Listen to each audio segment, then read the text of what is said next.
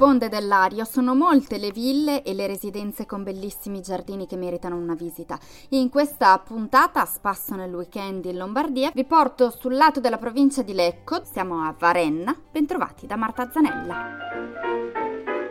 Inizialmente nata come un monastero femminile cistercense, alla fine del XII secolo è stata poi trasformata in residenza, passata di mano a diverse ricche famiglie, sia locali della Valsassina, poi milanesi e poi a svizzeri e tedeschi.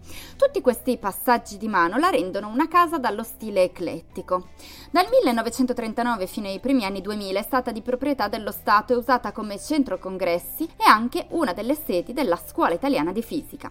Oggi è considerata una casa museo con 14 stanze visitabili che raccolgono arredi e decorazioni. Ci sono la sala nera in stile neorinascimentale, la sala del biliardo con i suoi marmi e capitelli decorati, la sala rossa in stile neorococò, la sala Fermi nella quale il fisico Enrico Fermi tenne le sue ultime lezioni nel 1954. Quattro secoli insomma di stili differenti e storia dell'arredamento e non solo.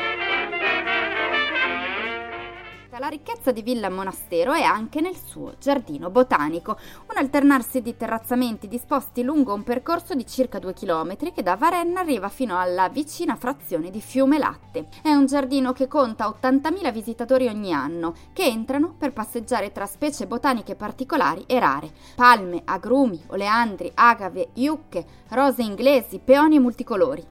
Oltre alle piante e ai fiori, nel giardino ci sono anche statue, tempietti e fontane in un percorso che arriva fino in fondo al giardino dove si trova una caffetteria.